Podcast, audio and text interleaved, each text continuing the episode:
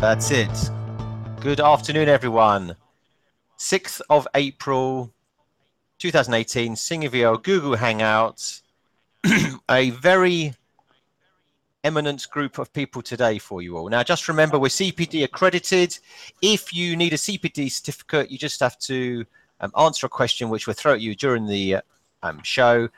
Send an email and we send you a certificate. Remember to sign up to the YouTube channel so you receive automatic notifications. And also remember, we are now on podcasts. There it is. So when you're walking the dog tomorrow, or you're or you're on a plane on holiday, and there's no good films on, you can just listen to a Singer VL Google Hangout, send us an email, and you can get all your certificates. Okay, so today we have a slightly smaller team, but we have fantastic guests. Right, so it's me, Neil Singer. I'm not a guest, so I'm not fantastic. This is Dale Henry. Hi, everyone. We have Rob Bould, everyone. Hi. And we have Andy Miles. Hi, everyone. Right, so let me just give you a bit of background about the guest. So, Rob Bould, who was the CEO of GVA and a senior advisor to the IC Palmer Capital Investment Fund. You, you set up this Palmer GVA investment fund, didn't you, um, Rob? In 2009, yeah. And you're a non-executive director of IPSX, which would like, which we would like you to talk about because it's so interesting. Okay. Coyote Group, which is also interesting. A founder of BHT Energy. I didn't know what that was actually. BHT it's Energy. wind turbine business. Yeah. Okay. Wind turbines, renewables. Yep, yep. And vice chairman of LandAid. So. Yeah. Very, very well known in the industry, and we're very delighted to have you with us, Rob. Thank you, Neil, to allow this this aged individual to join you. And may I, and may I say how nice your headset is because Thank we know they're special, right? Andy, Andy Miles, co-founder and director of Realla, and previously with British Land, and um, other things which are I thought the British Land and Realla were the main things really. But Realla is the main thing, isn't it? Yeah. Okay, so though we'll come on to the guests in a minute. Let's talk about what's going on in the market. So news, news of the news. First of all, actually, I'm going to let Dale have a quick review, quickly run through things we've got for sale. Happy with that, Dale? Yep, very happy with that.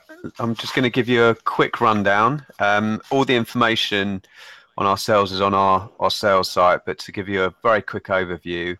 Um, so at the moment, we're, we've got we've got a number of sales in the market. The first of which is a very interesting ground lease investment um, in Bolton, which is a multi-let industrial estate, average weighted unexpired lease term of around 66 years, um, highly secure investment. We're, we're asking 1.9 million, which is 5%. Um, we've got a number of interested parties at the moment. I'm looking to close it off in the next week or so, but still plenty of opportunity if anyone's interested. Um, we also have a retail and residential investment for sale in Fareham. Uh, this is a town centre building which uh, let ground floor let on a new 10 year lease with a flat above let on AST with planning for further residential units as well. Um, and we are asking £525,000, which is a gross yield of 6.4%.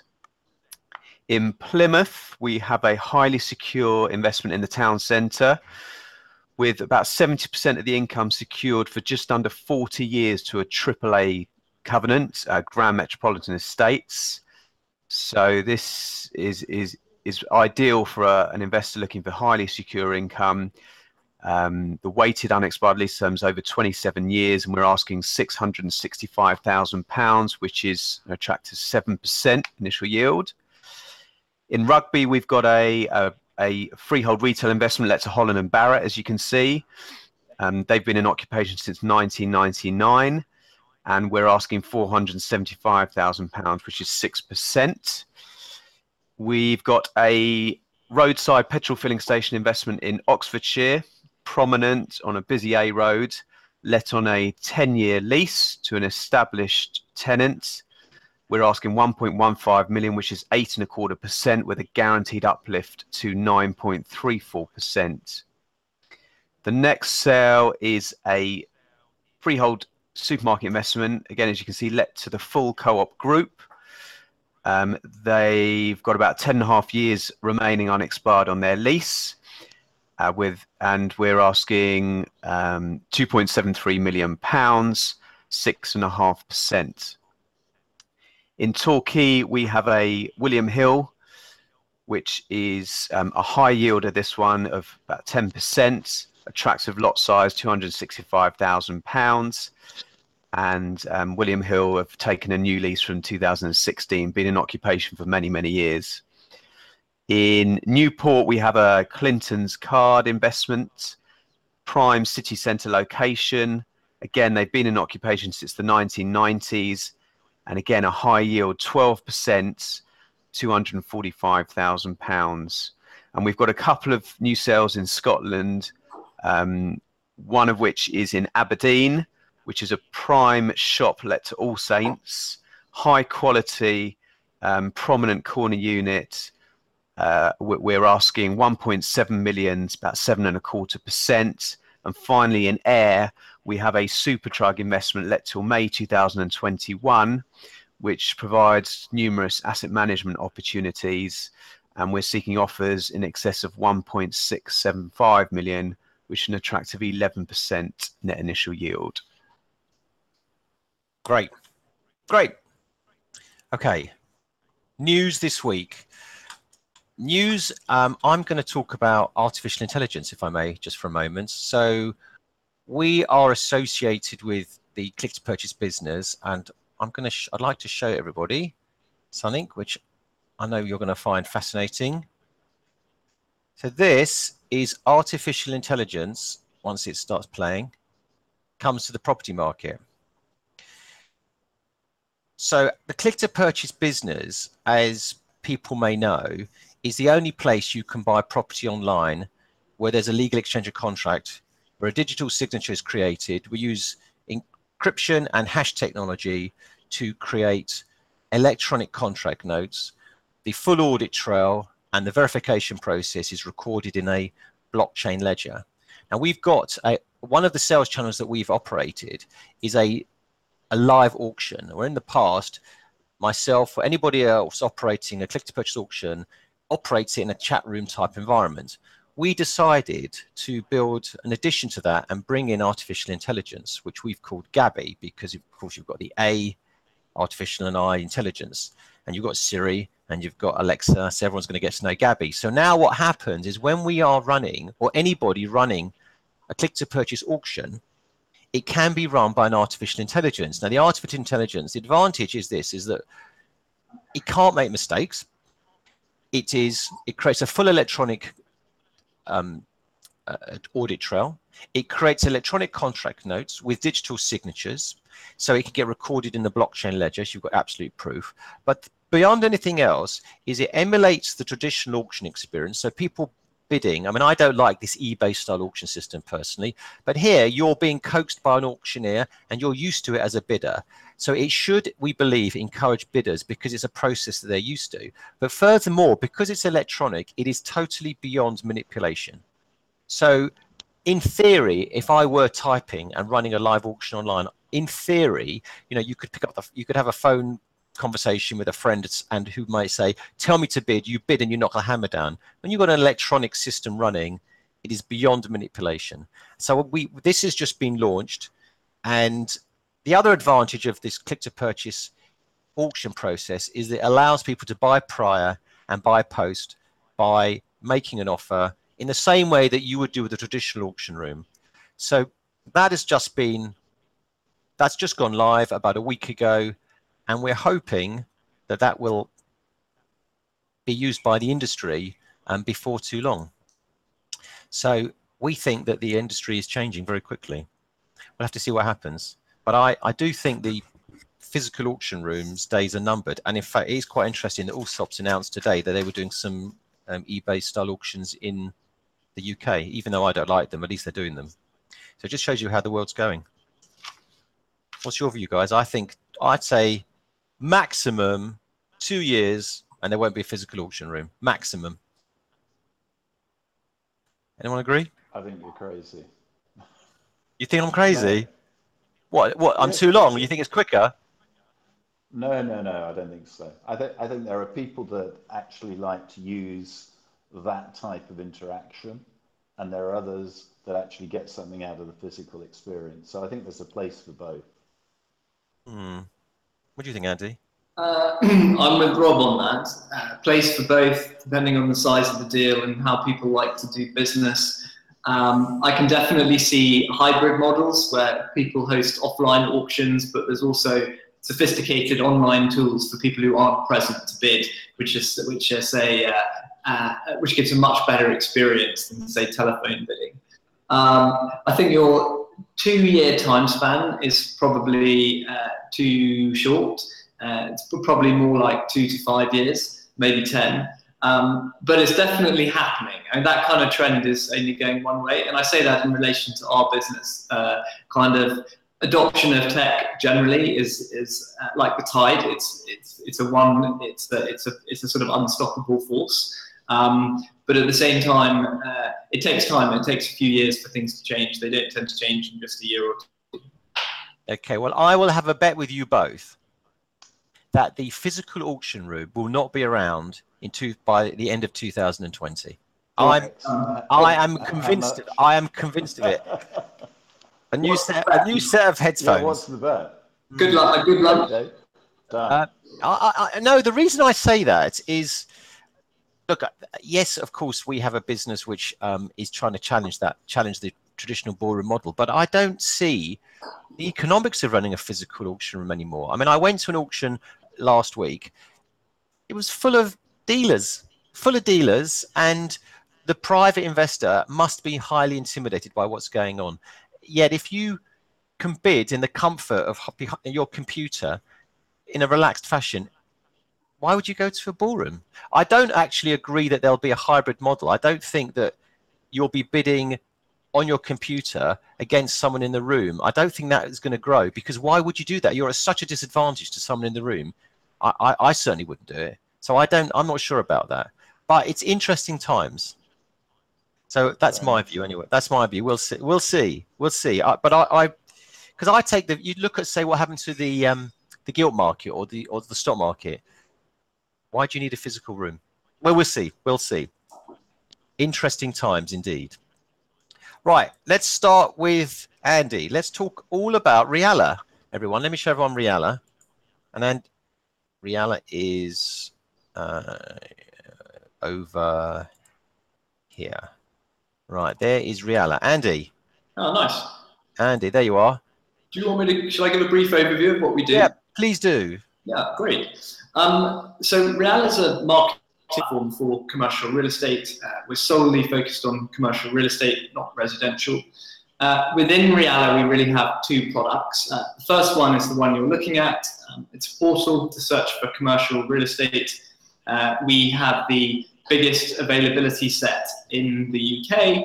Uh, and like any other portal, like a Rightmove or a Zoopla in residential, it's there to generate leads. Um, behind the portal sits our second product, uh, which is a software product for agents and landlords, mostly focused around marketing and CRM. Uh, thank you, Neil, for bringing it up. How about that? Wasn't that clever? Yeah, it's brilliant. It's brilliant. Um, so we call this product Realist, uh, RealBase. It's a subscription product. Um, it does things like create marketing collateral, so building websites, PDF brochures, email campaigns. Uh, you can distribute those out to all channels. So our portal, also uh, your own website, social media channels, uh, other portals. So we've got tight integrations with uh, uh, Zoopla and Rightmove and, and also Property Link.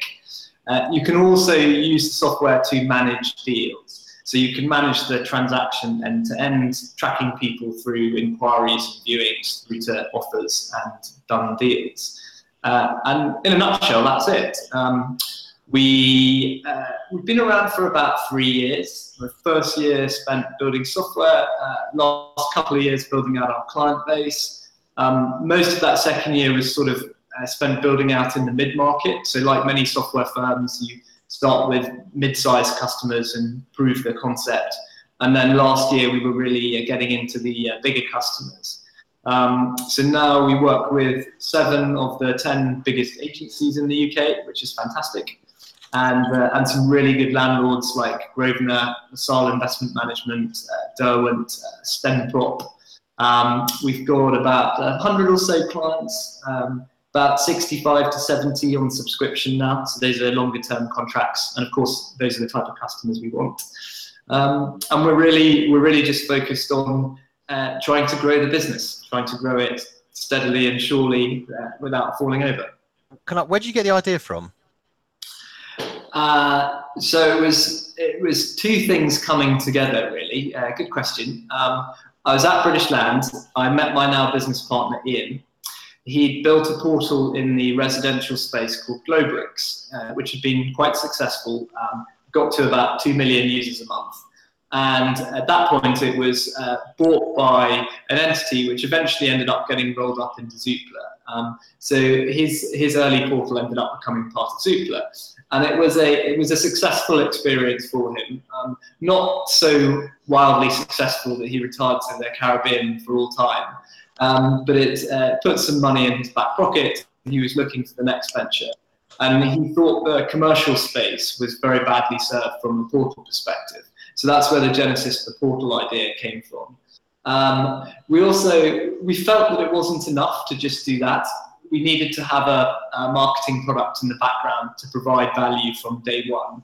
Uh, so that's that's where the whole marketing automation suite grew out of. Um, and of course, the the two sides of the business we view as synergistic because if you're using the marketing suite, you generate extra inquiries off the portal, uh, and we also use the portal to up- upsell the other tools. Um, and that model of having a portal supported as well by agency tools is is quite common. So Zoopla, for example, has a business called Property Software Group, which sells software tools to agents. Uh, Zillow does in the United States. REA Group does in Australia. Uh, Immobilien Scout 24 in Germany does. So it's quite, you think of portals as portals, but often they're portal businesses with uh, other services, other value add services that they sell wrapped around them. And that's what Realla is. It's a, it's a portal but with value add services wrapped around it, which we sell. How many, um, what traffic do you get? Uh, we are over 100,000 users a month now. Um, uh, that's uniques. If it was sessions, it's into the hundreds of thousands. Um, it's growing quite steadily month on month. Uh, uh, it's quite seasonal, which is interesting. So it crashes right down in December and then bounces back in January. Uh, but generally, it's quite steady. Um, the uh, building traffic is very interesting because you you have to build. It's a real uh, technical challenge. You have to build the site correctly from an SEO perspective, so it ranks well. You have to be very patient because ranking thing that uh, rises over time. Um, Google and the other search engines give credit to longevity. Uh, you have to optimize the pages so they load very fast, for example.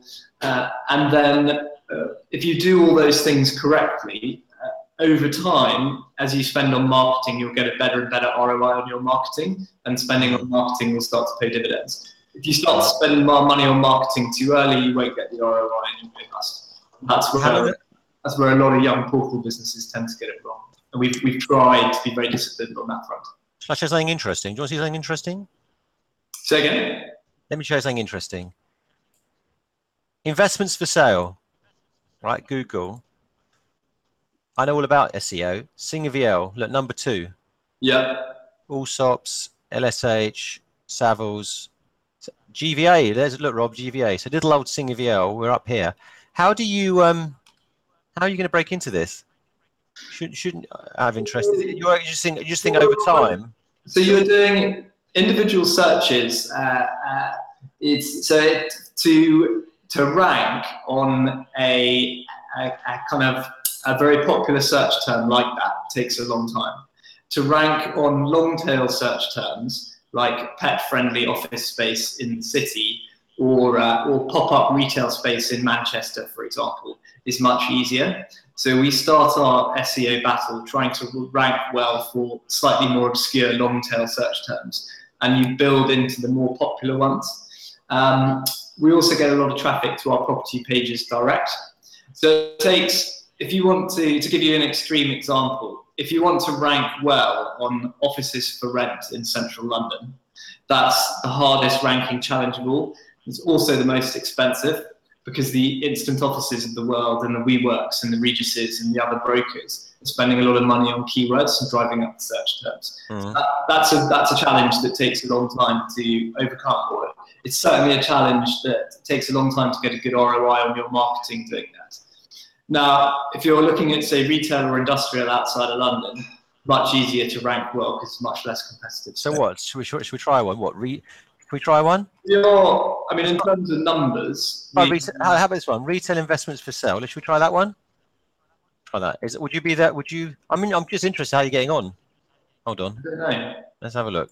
can with you our traffic numbers. Should we have a look, everyone? Look, retail investments for sale. Hold on. Let's have a look. See what happens. Drive for rent. Hold on. Retail investments for sale. Oh, number two. You know what, um, Andy? You know what occurs to me? If you want to get if you want to get up the rankings quick, there's always a price for the agency. You know that, don't you? There's always a price. but it is actually. It also it's it, it, it is um So Neil, how much traffic do you get across your site? Well, we don't get. I tell you what, we don't get a hundred thousand uh, a month. I I know that much. Um, I mean, we don't. You've got all the agents, haven't you? You've got what hundred clients now, but we probably. I mean, we get something like, we get something like a thousand a day. I would say. It's it, it, again. It is seasonal, Okay. but we get a th- we get something like, something like a thousand a day. But what's interesting is twenty. Remember, you're, you're focusing on a very specific niche, which is investments. We're trying to go wider for rentals and also service office rentals and across different sectors as well. Yeah. Okay. Okay. But what's interesting is we get about twenty percent of our traffic from abroad, and it, it so and it just it's it's interesting how that's just grown. You can't go. It just happens. How much do you get from mobile? Um, I can tell you that. I can share. I don't mind sharing that with everyone. Give me one moment. I'm going to show you. Don't mind showing you. I think. Uh, where can I see? Where can I see? Dale, I can't remember how I do it. I think I've got a. I, here we go. Okay, to give you an idea, actually, it's quite. Actually, that you're, you're, you've you've brought us into a very helpful topic for me, which you might find interesting. This this this is a client dashboard which we've built within SingerVL. So what we well, we're, we're very transparent. We like to show people um, exactly the traffic to their particular property, and we like to show them. Like this is a building we're selling in Bolton, so we like to show people. Look, this this building we've had five and a half thousand people open an email, and you can see all around the world where they're where people are looking. It's quite amazing, really. And Hmm. this this is something which a client can log in and see. But I do think I'm pretty sure that we provide um, here are devices. Here we go. Okay, so about look, just under thirty percent is from a is from a phone or or a tablet. Okay. So that's, so that's so that's quite a lot, isn't it? I mean, you've got to be mobile friendly these days. Yeah. So, okay, that's quite interesting. Um, the other thing I wanted to ask you, if I may, is I noticed that you've got some artificial intelligence on your um, software. It mentions in your in your information, and I was wondering where that gets used. Um, so uh, artificial intelligence is is probably a bit overused. It's more uh, machine learning, but on the portal where we build base data from crawling, from crawling uh, mostly agent sites, we use machine learning to clean the data. So to give you an idea, early on when we were building that data set, uh, if you're taking it off a website which is poorly structured, uh, you end up with things like rents ending up in the rates box and rates ending up in the service charge box, and the uh, the data that you're trying to categorize gets very very muddled. So uh, we use machine learning to improve our crawling processes on, on how that happens. So every time a mistake gets made, it gets flagged, the software learns from it, and it tries not to make the same mistake again. So that's um, uh, we basically use it to improve the accuracy of the data on the site over time. Uh, and the accuracy is uh, it, it's very good now. We can see it's good because we do periodic spot checks, and we also we know it's good anecdotally. But that's that's primarily where we're using machine learning to uh, to clean data. Okay. All Um, right. But there's other there's quite a lot of yeah. Moving forward, there's quite a lot of other interesting things we can use it for. Um, for example, to make better search recommendations. A classic one, which any portal will tell you they're doing, is is if I search for 4,000 foot of offices in Shoreditch, uh, the you can you can use machine learning on what uh, people who do those searches also search for X, and you can start to recommend, say, offices of a similar type on South Bank, uh, just in the same way that Amazon makes product recommendations to you based on what you've historically purchased. Okay. Okay. Interesting. All right. So I'm gonna let's uh, let's bring Rob in. Now, uh, actually, before I do, you it's worth mentioning that you've recently signed uh, a partnership with Coyote, and Ollie actually is coming on in a couple of weeks to tell everyone about it. But of course, Rob Rob's involved. So it what's the um the rationale behind that? Um, well, so person, firstly, uh, Ollie and I get on well. Realla and Coyote get on well as teams. Um, we've got a, a mutual respect for each other. Uh, we think their product is fantastic.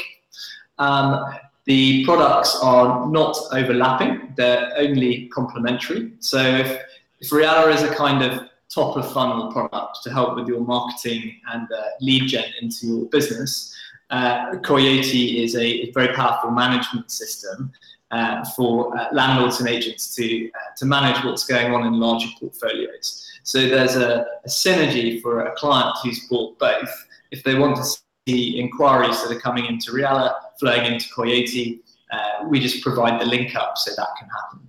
Um, and I guess philosophically as well, uh, we believe that systems should talk to each other. There should be API linkages between the two um, if, it if it improves the client experience. So that's kind of uh, that's the rationale behind it. Uh, and of course, there's an element of scratching each other's backs. So we can introduce Ollie and the team to some of our clients, and uh, and, and vice versa. Okay. Good. Right, Rob. Where's my Yeah. mouse gone? There we are. Right, Rob. Let's talk about International Property Securities Exchange. Shall I share? Shall I show Okay. everybody on the screen what this looks like? Here it is. Is. Thank you. Right there, it is. IPSX. Yes. So, um, background to IPSX. My background is as uh, an investment surveyor over about 30 odd years, very involved with the Investment Property Forum. Um, for many years, uh, the industry has looked for a um, democratization of commercial real estate. a bit like Realla, it is only commercial real estate that we're looking at. And what the IPSX is, and in terms of short form, a lot of people may take it as a crowdfunding platform. It's not. It is not a crowdfunding platform. It is a new stock exchange, effectively, to securitize real estate. So, in our respective careers, Neil, um, if you actually look at the universe, which is the property investment universe, um, when I started, it was just pension funds. Then the life companies came along. Then we had the American Opportunity Funds. Then we had the sovereign wealth funds. But actually, um, the the retail investor, unless they've gone through a managed fund, have never been able to buy a share in a specific building. And um, there have been a few trials historically in terms of actually how you buy into a building if you're a retail investor. And in my memory, there are things like pin- PINCs, spots, uh, sat coats, uh, uh, single asset property vehicles, but there's never been a fully regulated stock exchange um, by the FCA to allow single asset properties to be listed and securities taken by individual uh, shareholders. So that's what IPSX is all about. Um, for those involved, I've been involved for about two years now, but the journey has been about four years because it's all about regulation. and actually creating a security that is tradable to the retail investor. And the exciting thing about it is that if you look at the universe of commercial real estate in the UK, which is about 830 billion according to the last count by the IPF and the BPF, about 400 billion of that is in um, owner occupied estate. And I can't tell you the number of boards that I've been to talking about sale and leasebacks where um, at the final decision to do a sale and leaseback, somebody says, we won't sell the crown jewels. Well, if you have a listed market, it's quite possible to actually sell 49% of that and actually access a much wider universe to a wider and different capital source. So the potential is there. As this um, teaching hangout is about technology, um, the technology allows it, this market to come forward. And there are various other um, accessibility platforms recently launched like Dabble, where the retail investor can start trading off their smartphones into specific assets. Now, these assets, because they are on the primary listing market, have to be of a certain scale. Unless they are 30 million plus, the actual um, uh, regulatory requirements of the independent board is just too expensive. So again, coming back to how you started about your auctions, um, this isn't the universe for all commercial real estate, but it is just an added add-on to actually give a greater uh, visibility to commercial real estate. And why now? Because everybody is looking for yield. You know, everybody is seeking a better return than the one or two percent they're getting from their national savings. So I think the market is huge potentially. Launch date is uh, third quarter of this year. As I say, it's taken four and a half years to get the regulation through the Financial Conduct Authority.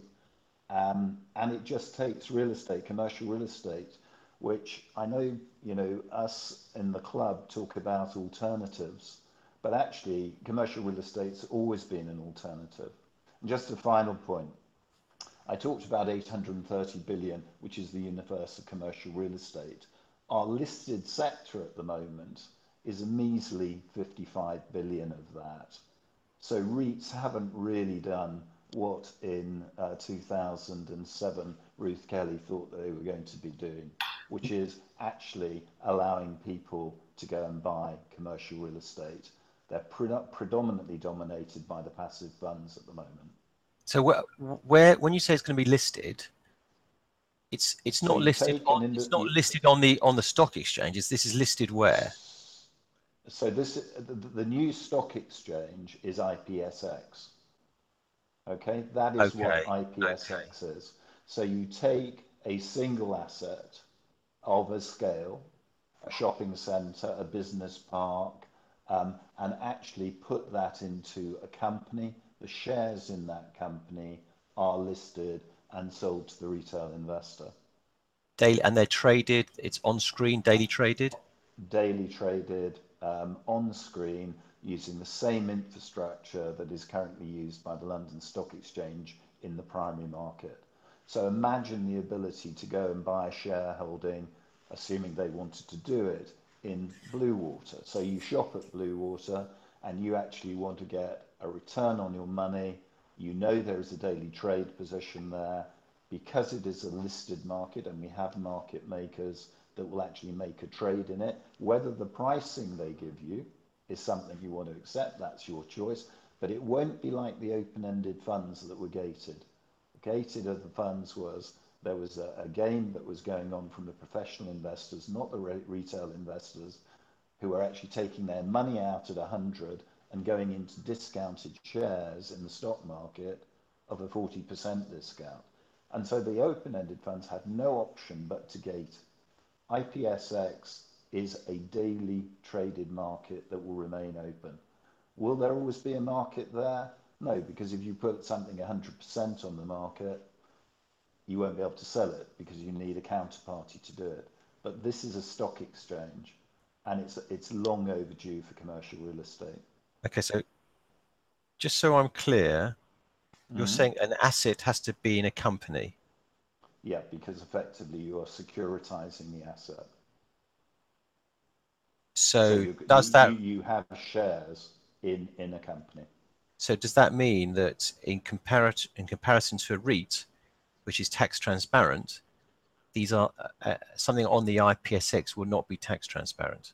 Is that right? No, quite quite the reverse. Because, and again, this is a different topic, but you will have seen in the autumn budget that um, there is a drive to bring the offshore properties onshore. Yeah. Um, actually, the most efficient way to list on the IPSX will be as a single asset REIT, which will make it tax, tax tra transparent.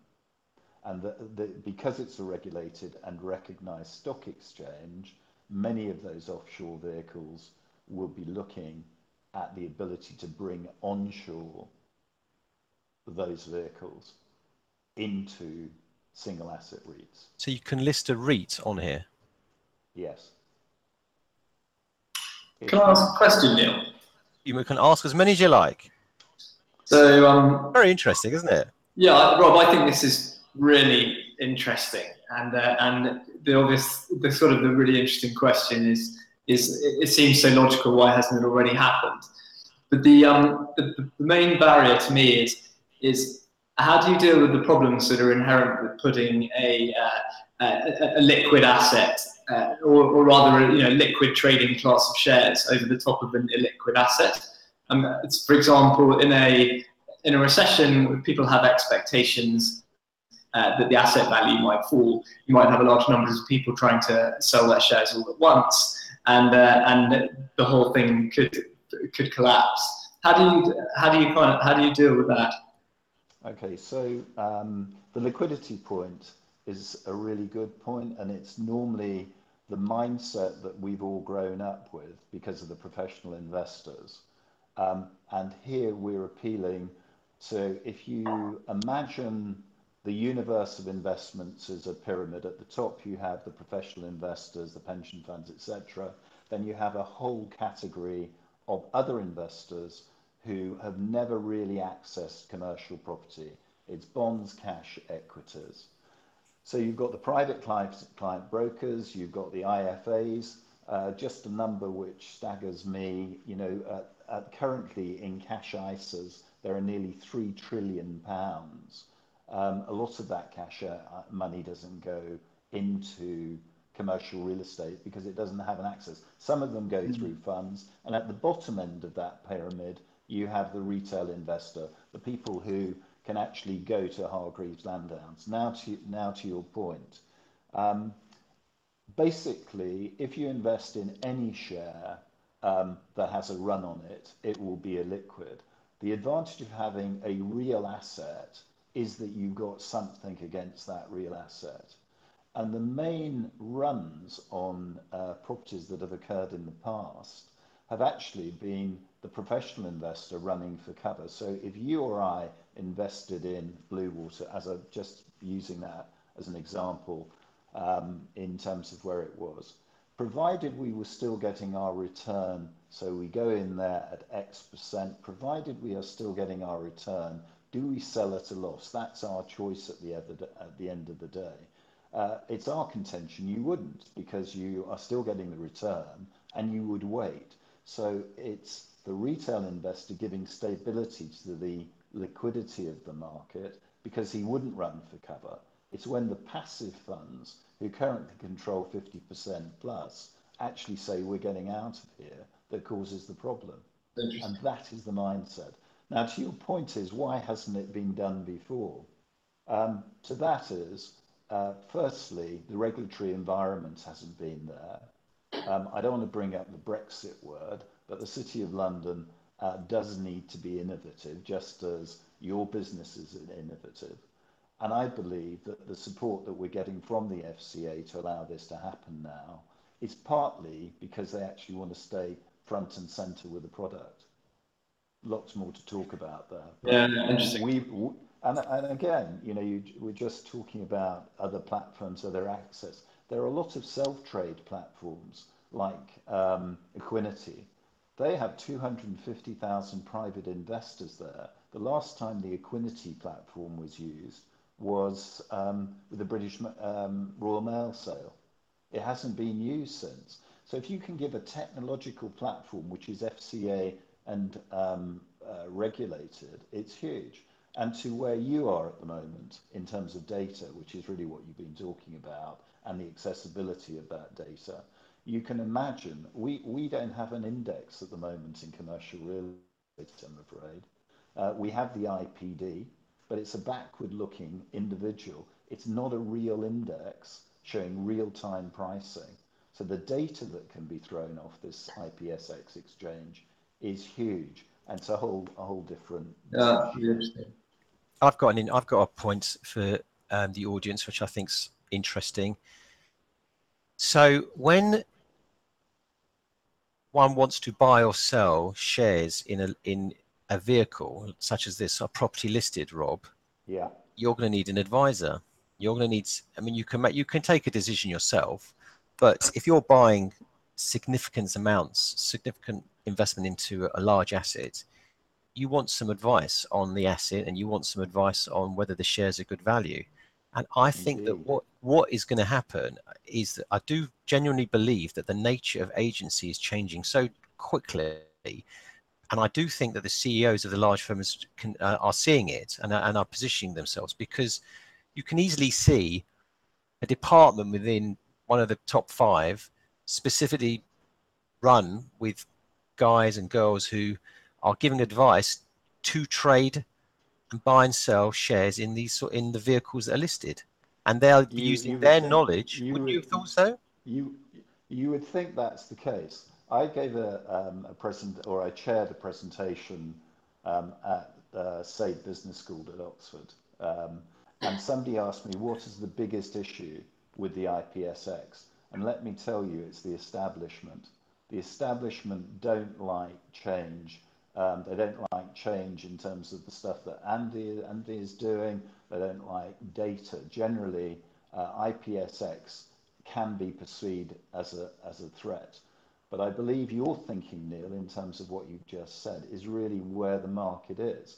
If you look at research that is required, and with MIFID II that came into operation in January, the research anal analysts um, are finding it very hard. I cannot understand why the bigger agents don't embrace this uh, because it could be a new revenue stream. Forever, research departments have never really made any money. Here's an opportunity that you could do that. But to your point about people asking for research, I think there is a case. But if the sums are relatively small, do you get research advice when you buy your Glaxo share? Do you get research advice when you buy? No, you look at the yield, you look at the rating, you may look at the dividend cover, but actually the private investor takes the view that if those get ticks, he goes and inspects it. And I believe that's a whole market commercial real estate hasn't gone into yet. Yeah, it's. I mean, I, I, I, I think for my feedback actually is that the large firms are looking at this sort of are looking at different revenue streams going forward because I gather that um, KPMG and Deloitte have now got specialist prop tech advisory divisions. So because if you think about it, who's who's qualified to advise someone on a prop tech element of of their business? Well, you would have thought someone in property, but there aren't many property firms that have got technical sides to them or individuals who are technically minded.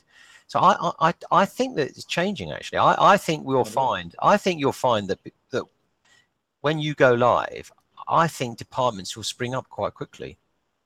I mean, you're right, but I, and I, I expect you are there'll be other players because I think the important thing to remember, and taking your KPMG point, um, who have got a great uh, team there and the research they've done.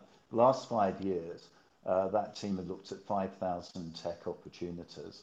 That's what's going on. And to my new, because I'm looking forward to my new pair of headphones, I have to say to you, um, now we've taken that bet, because they'll probably be as stylish as yours with racing stripes on. But let me let me tell you, and again, it's not my quote; it's a Bill Gates quote. everybody overestimates what's going to happen in the next 10, uh, two years, and everybody underestimates what's going to happen in the next 10.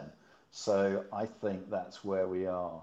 And the problem with a lot of tech firms at the moment um, is that they're finding it very hard to monetize what they've got in terms of cash flows. And I think the ones that are going to survive are the ones that have got very big, strong parents to allow them to get through the next period. Because once you start charging quite expensively for things, people suddenly uh, stop being subscribers.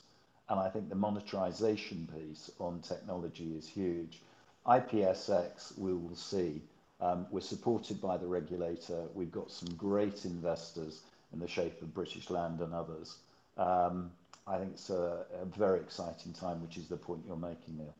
Do you is there is there stamp paid when you trade a share? Is it gonna is it gonna be it's going to be um, no tax. I mean, and the, and that's the beauty of it because the round trip on a commercial property now is over eight percent, as you know. Whereas if you actually have a share trade, um, you, you, you're not taking that stamp duty every time. You've got the small stamp duty element. So for the right property, and it's not development, it's stabilized income producing bond-like property. That's what the IPSX is about of a scale, 30 million pounds plus.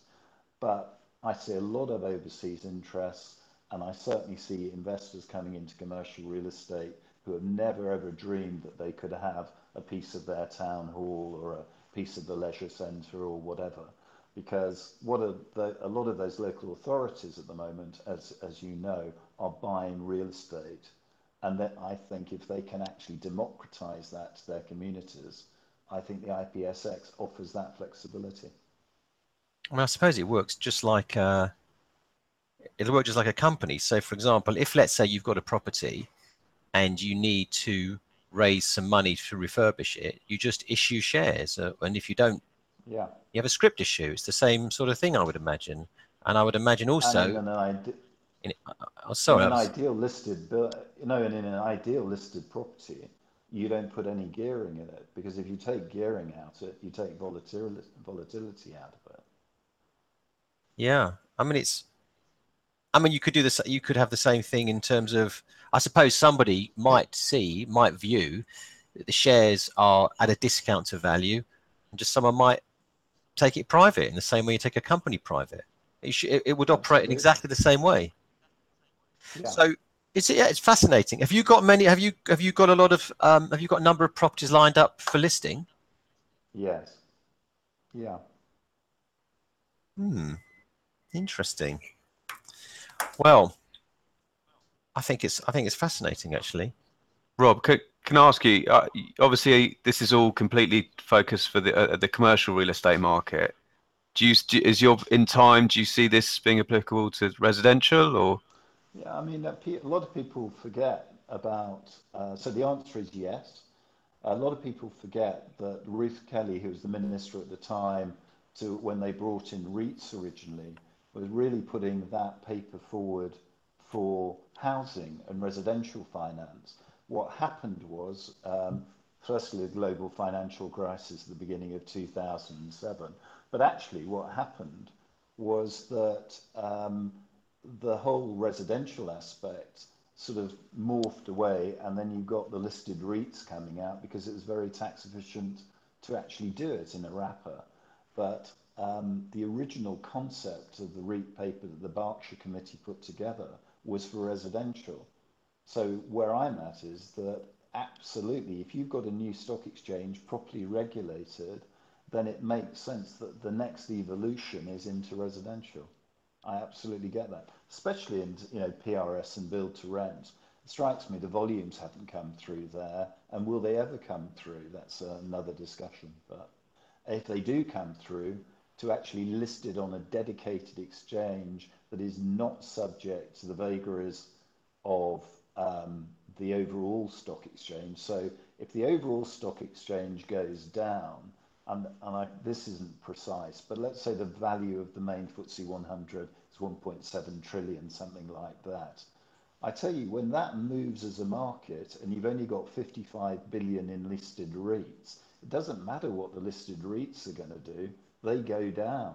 And that's why you've got listed companies ranging, some are at a premium, yes, but you know, some of those big discounts are 40% to their net asset value at the moment. And why is, mm. and how are they going to deal with that? Now, if you mm-hmm. could actually put those specific assets and put them on a market where the discount is nowhere near that, you transform the business. Well, I suppose the truth is we actually don't know yet whether they're whether actually they're going to trade at a discount or a premium anyway. That's for sure. You know, because what, what I what I was thinking was that if you buy a share in a company, yes, you're looking at the assets of the company, but you're also a, a property company that is, but also you do look at the management team. I mean, you you know we we're, we've been in the game for a while. You know the individuals. You know some that you're back and some you won't back. And Yeah. what's I, I would imagine part of the um, uh, the proposition when you list a property is there must be some sort of management structure in place to look after it. Yes, there And- is. And again, there is a board of directors that actually look after the asset management company. But but to your point, you don't really under, um, with all due respect, Neil, and I, I don't really understand where land securities are. I know my shares are at a discount at the moment, but in terms of everything that's off balance sheet, the JV Yeah. funding, you can't do that analysis. But if you take a specific asset, a Broadgate, a Bluewater, the shopping centre you go to, your leisure centre, you know how it's run as an investor because you're using the facilities. And that's what will inform your buying element. So I think from a listed entity point of view, and again, there's a whole topic on how much it costs to run some of those listed companies, well documented by Mike Prew of Jefferies. Um, you know, it's a really difficult gig to have in a low growth in, economy, low inflation economy at the moment. So I think Yeah. if you can strip some of that out for the right sort of properties, that's the exciting thing. Well, I think that what you touched on something earlier and about accessing the private investor. Uh, My view is the world is so much smaller than it ever was, and the, we've seen it just in in our little part of the game of selling properties. We have cross-border interest all the time. So I see a very it's very simple for someone in Australia or America to buy some shares in a building, and they can they don't have to fly over and research the market. They do it straight away. I, I, I think there's a huge cross-border market. Is this happening anywhere else? No. No. Yeah, well, I think it's. I think if it works, it will. It will um, surely fly. It'll fly into different markets.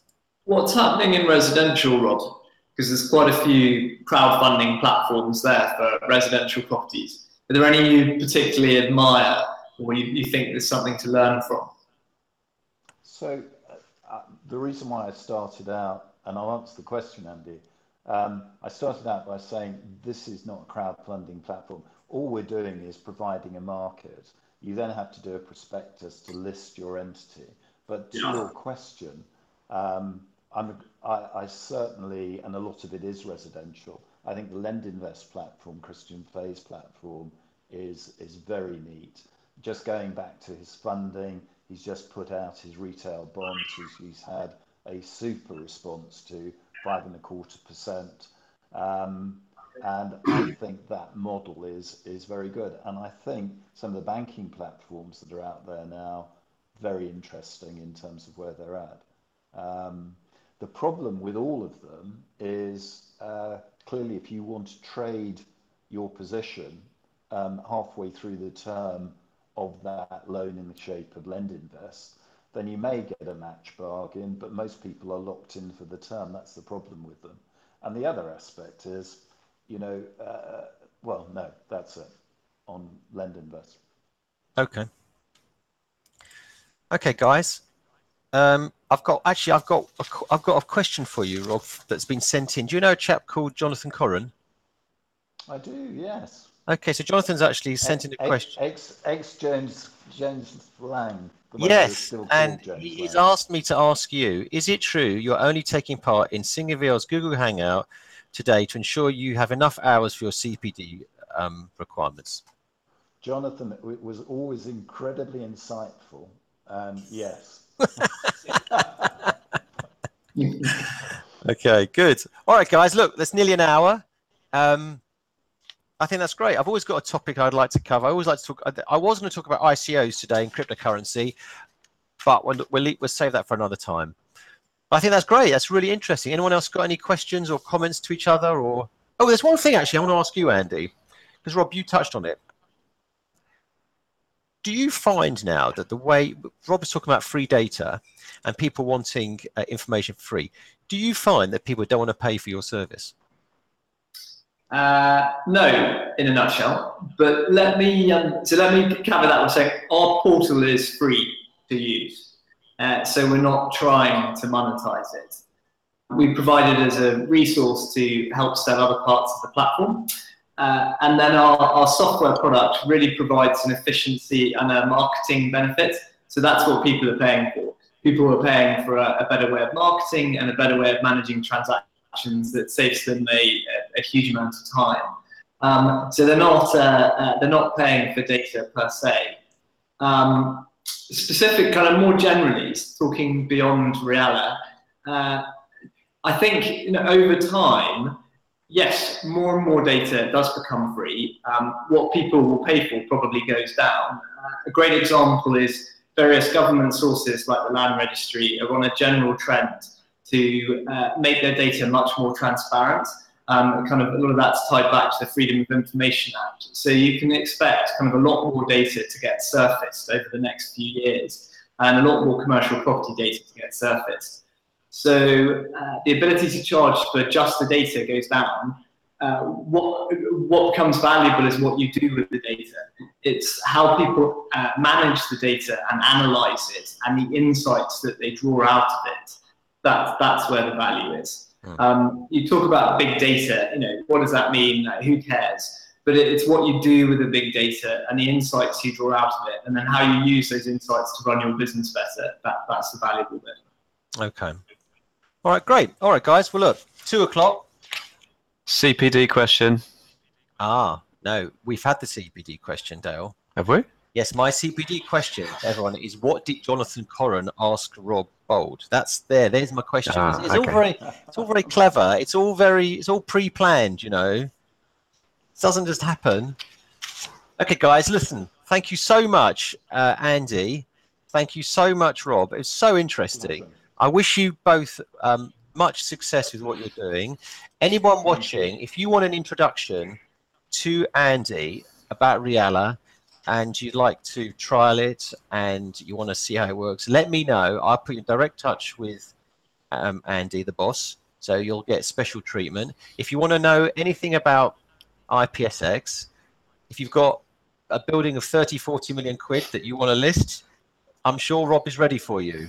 So bigger, bigger, bigger, yeah. And we'll take, we'll take. I'm sure we can agree a fee for the introduction. Anyway, so yeah. But in all seriousness, if anyone's interested, just talk to Rob out of your if, uh, interest or if you've got any uh, comments or you want to help. Again, please come through us. We'll put you in direct contact. And let's, you know, it's all about collaboration these days. So, guys, thank you very much indeed. That's been a really interesting, you, really interesting. And um, let's have a nice weekend, everyone. So, on that note, nearly two o'clock. Thank you very much for watching. Thank you very much. Thank you. Okay, thank bye. you. Bye.